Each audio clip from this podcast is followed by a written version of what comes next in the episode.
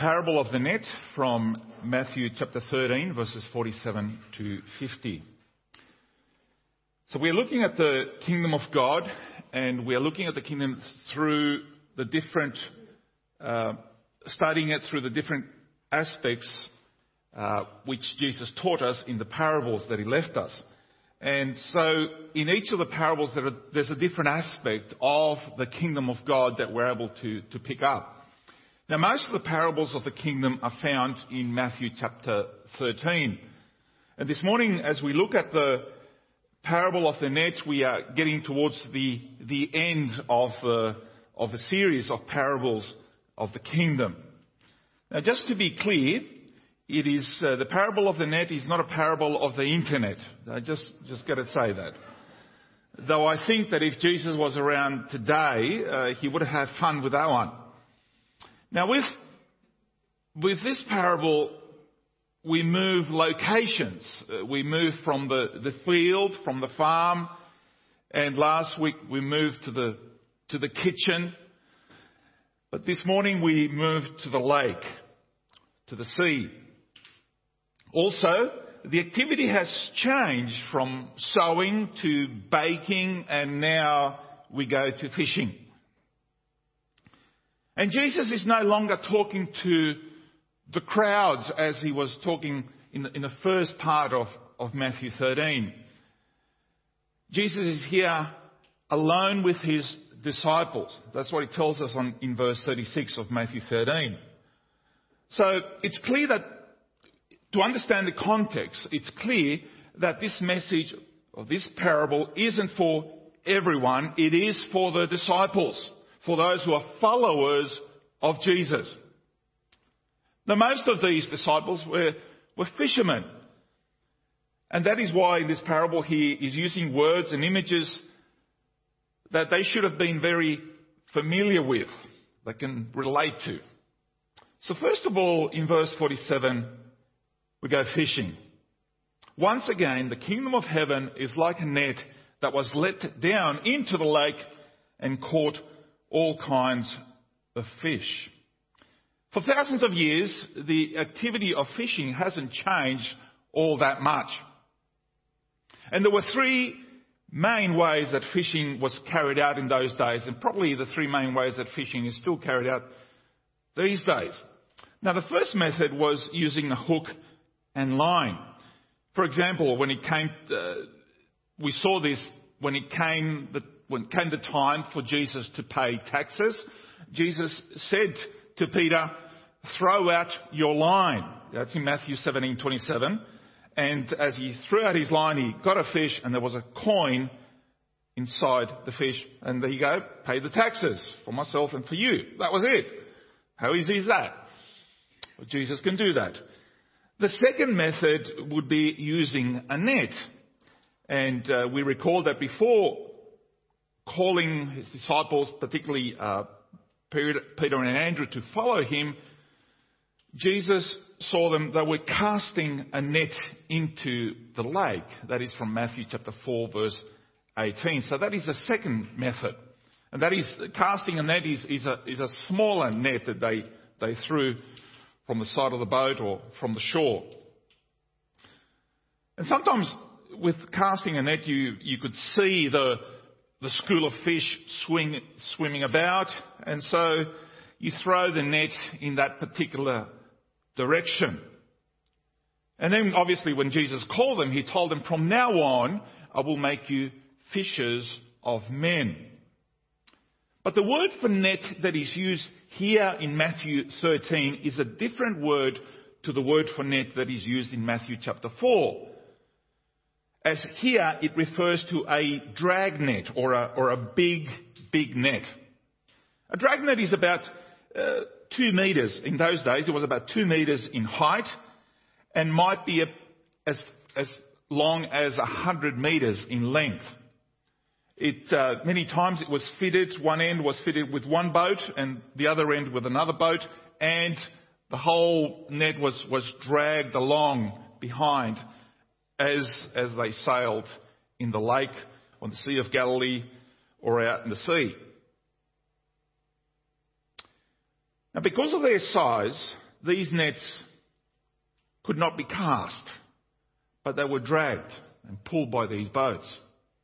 And much of the commercial fishing today is done by, by trawlers pulling their long nets that uh, aren't just hundreds of metres, but they could actually be like a kilometre, more than a kilometre long, as they sail through the seas and the oceans.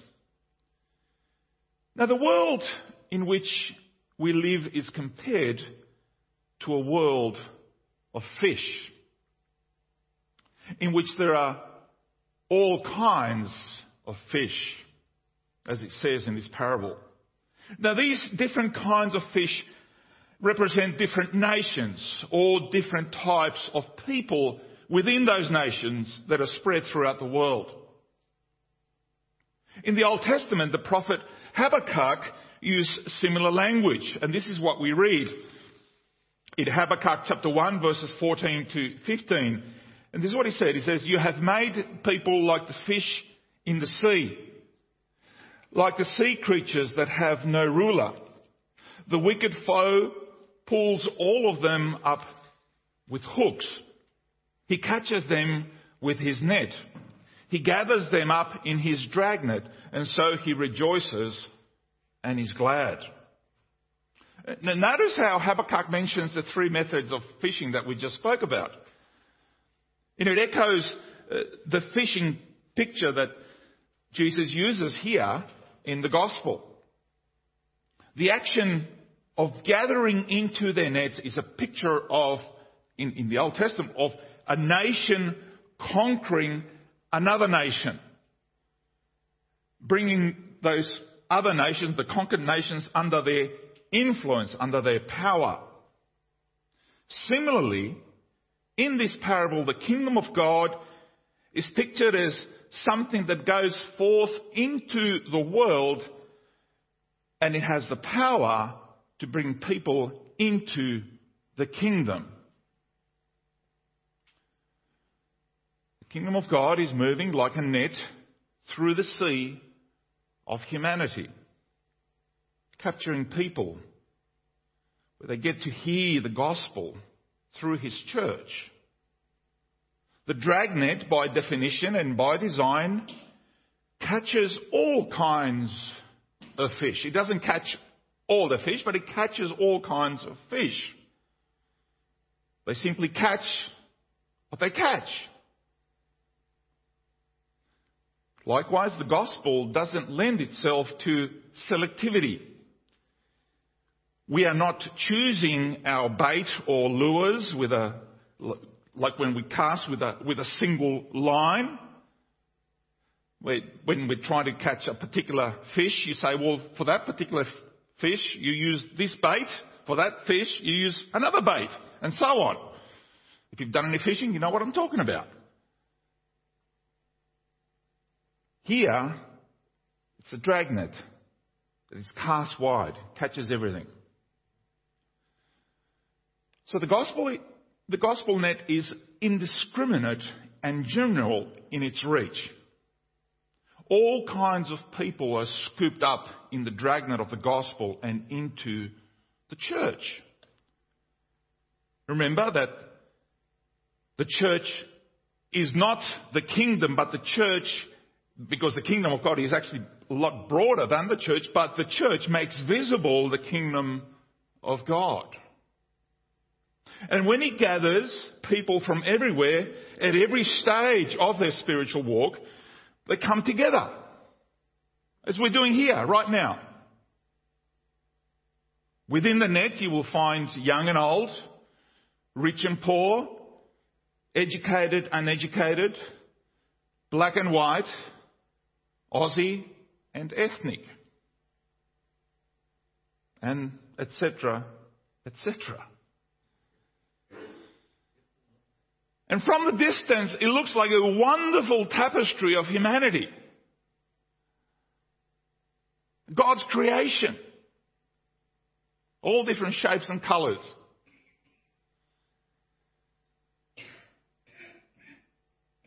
But it also means that as you look a little closer, having so many different people from all different backgrounds, you're opening yourself up to all sorts of frictions and situations. Cultural peculiarities and characters. Many times from the outside, the finger is pointed at the church with the expectations that people should be beyond that, that, that its leaders, even its leaders, should, should, should basically be perfect. Well, churches aren't perfect because people within it aren't perfect. Important to note that the world does not set the standard for the church, God does. Because sometimes the world will hold the church to a standard and we're saying, well, no, we, we can't lower ourselves to that standard, particularly in the whole gender and sexual orientation debate. I say, no, we're going to follow the word of, the word of God. You don't set the, the agenda for what is right and what is wrong here. God does. So that's the fishing. Oh, now let's go to the sorting in verse 48. When it was full, the fishermen pulled it up on the shore. And then they sat down and collected the good fish in baskets, but threw the bad away. Now this fishing method was, as we can see, it was rather effective. The drawback was that their catch was always a very mixed one. So when the boat returns to shore, the net would be pulled out into the land and all kinds of fish, big and small, are trapped in it. The fish are sorted, but obviously only fish that had a commercial value were kept and put into the containers, while all the others, the, the bad ones, are thrown back into the water. Now, there is an important detail here. Notice how they don't come ashore simply when they are tired of fishing or when they have enough in the net. I says, oh, that's enough. We've got enough. I think let's just go back to the shore. No, they come to the shore when the net is, is full. It is full. And this echoes the language of Romans where Paul says in Romans 11:25 and he says, referring to Israel, he says, Israel has experienced a hardening in part until, until what? The full number of the Gentiles has come in. All the other fish that are out there, the Gentiles, that's you and me, until the full number has come in. And only God knows when that fullness is, right? And it's only then that the end of the age will take place. Also, this word for collecting or gathering is the same word used in the parable of the sheep and the goats, where the, the idea of separating the good from the bad is repeated in Matthew chapter 25 verse 32. And all the nations will be gathered before him, and he will separate, he will separate them from one another. The sheep will be gathered from the goats, the good from the bad. This is also the message of the parables of the tares and the wheat that we had a look at. The master there, remember how he said, uh, don't pull out the weeds now because you're not, you're not going to be able to tell the difference between one and the other. And you might actually do damage by pulling out the good, the, the wheat. Just leave it until harvest time.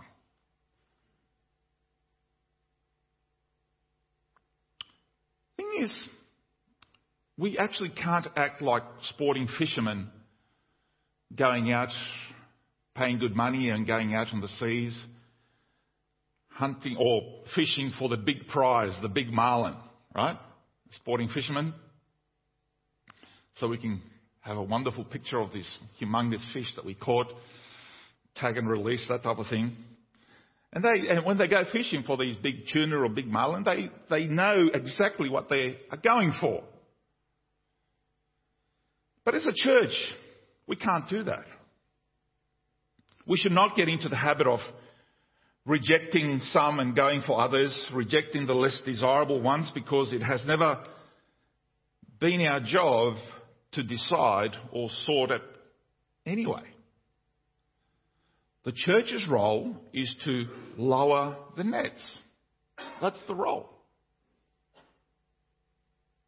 A few decades ago, the, the church growth movement uh, it, it promoted the homogeneous or homogeneous unit principle.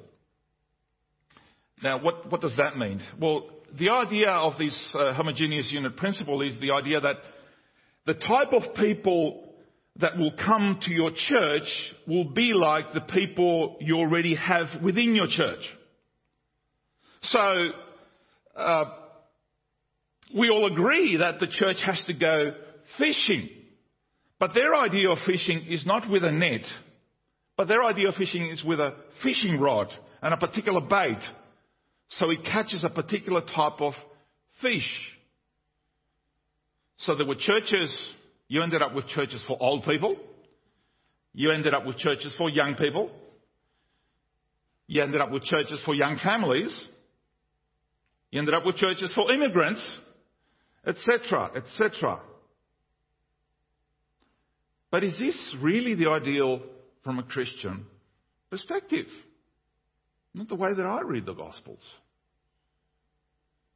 The net itself, the net itself doesn't do any sorting.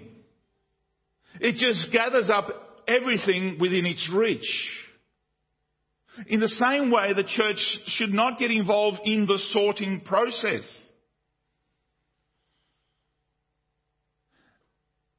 This tells me also is that there is a, a mixture of good and bad within the net.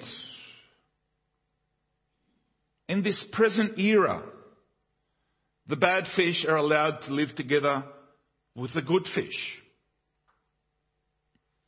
Now, some might find it disturbing to know that, that the good can be found together. The good and the bad can be found together within the kingdom. And how does that, how does it happen? Well, for example, just because someone is exposed to biblical teaching or preaching, it's, it's no guarantee that even after being exposed week after week after week, year after year, that they are in fact saved. It is possible to be in the net of the kingdom and yet at the end of the age to be cast away as bad for evil deeds. Jesus had a Judas. Paul had a Demas. What defines good fish? Well, the Bible has a lot to say about that, but the good fish represents the person who is righteous, whose righteousness is not on himself, but from Christ. The person whose faith is in Christ, who will persevere to the end, whose fruit will be shown in the life that he lives.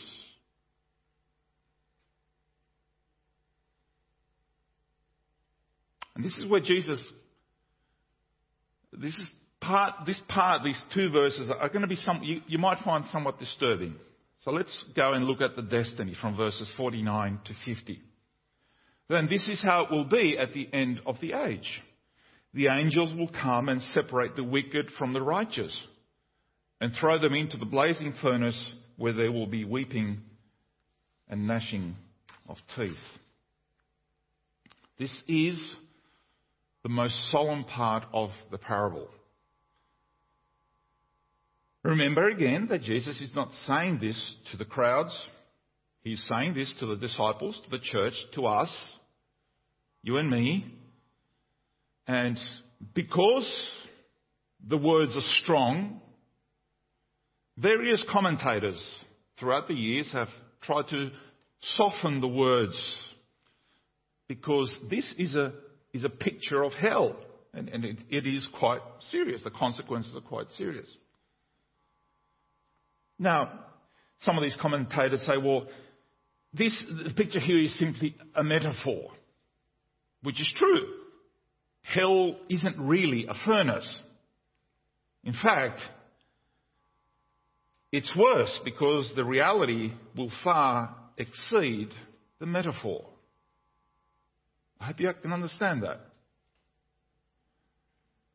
The weeping speaks of remorse and sorrow. The gnashing of teeth speaks of frustration, hostility, and anger. J.I. Packer said, and I quote, he says, the New, Test- the New Testament always conceives of this eternal punishment as consisting of an agonizing knowledge of one's own just desert, of God's displeasure,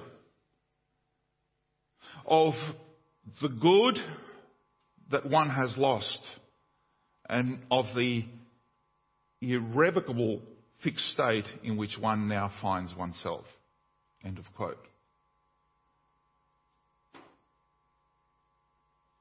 And Jesus says that at the close of the age, the angels will be active in the sorting process. Now, to be sure, uh, the angels have never ceased to be active, but, but their activity has been largely unseen, invisible. And many times, they come alongside God's people. They come alongside God's church to deliver them, to strengthen them, to encourage them in their witness for God. We've seen that through history. But increasingly, what he's telling us here is that there will be divisions into groups, either bad or good. The true character of those who belong within the visible church will not remain hidden forever. The angels will come and they will separate the wicked from the righteous and what people actually are will become plain for all to see. As we draw to the close of the age, it will no longer be possible to hide. Jesus himself said this in Luke chapter 10 verses 26 to 27. So do not be afraid of them, he said, for there is nothing concealed that will not be disclosed, or hidden that will not be made known. What I tell you in the dark, speak it in the daylight. What is whispered in your ear, proclaim it from the roofs. And, and, towards the end of the age, it is obviously going to be more and more difficult to be a true Christian. We know that.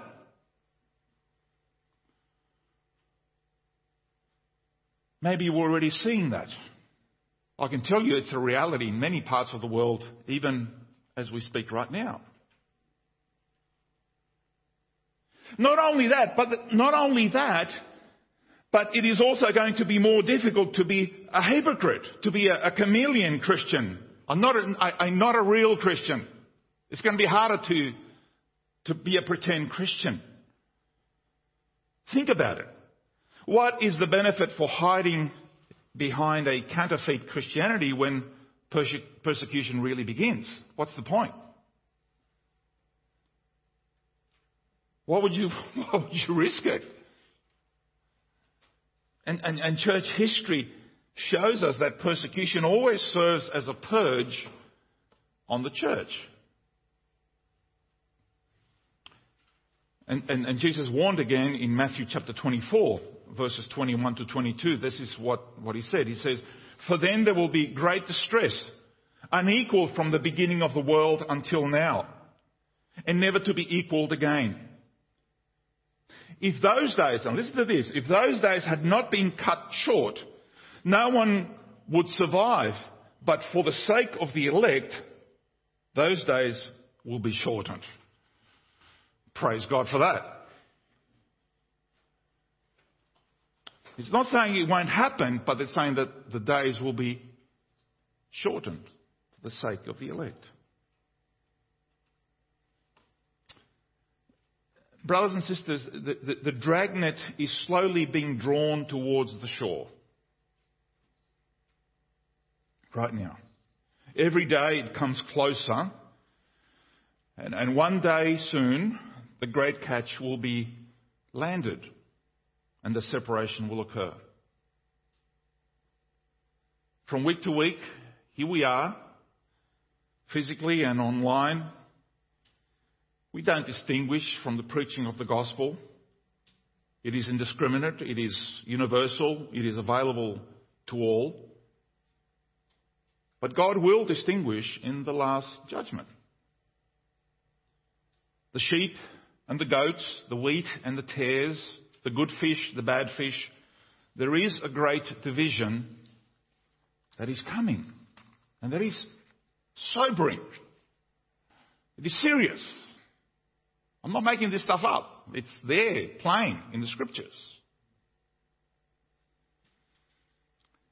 So, what are some lessons for us? First of all, not everything caught in this net is obviously, um, or when I say obviously, um, I'm, I'm saying conspicuous, good or bad. Not everything caught in this net is, is obvious or conspicuous, good or bad. Not everyone who has grown up in church, taught the gospel, exposed to biblical teaching, is automatically good.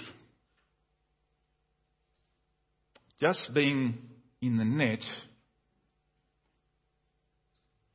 the environment, the surroundings, is, is enough. It's, that's not good enough. And I'm glad that you're in the net. Here. But I pray more than just being in the net that you will really be part of the kingdom. There is nothing more privileged than to be able to hear God's truth, God's word proclaimed, and, and given, being given an opportunity to, to repent and to come to faith, to believe in Him. That is a wonderful privilege that you should be thankful for. And yet, there's nothing more tragic that you should hear God's word be unrepentant and not believe. And here I'm thinking a lot of our family and kids and grandkids who have grown up in the church, been part of the church for years and decades, and yet now they're nowhere to be seen within the, the walls of the church. It breaks your heart, doesn't it? Because we know, we, we've just been reminded of the consequences here.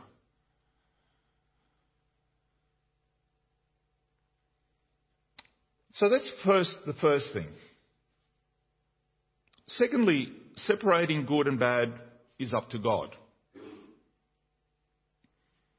Because we are all born into a lost humanity and part of the fallen race, we're all in that condition. We are all already condemned. Ultimately, good or bad in the Bible refers to how we respond to the truth of Jesus Christ to the salvation that is offered. Uh, man was created to be indwelt by God before the fall. That, that is how God made us. And, and the only way that we can fulfill our humanity is to be filled with God, with His Spirit, and to understand that we are, how we are to live and breathe by faith in Him. The righteous will live by faith.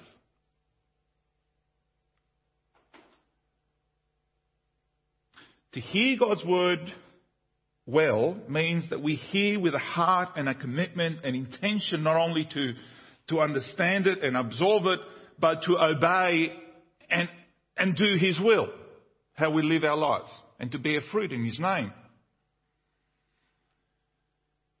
Thirdly, third lesson is please never doubt His justice. Because there is justice in the kingdom of God, hell is indeed a real place. I do not like judgment any more than you do. It makes us feel uncomfortable. It makes us feel uneasy because we know the consequences. But it's real.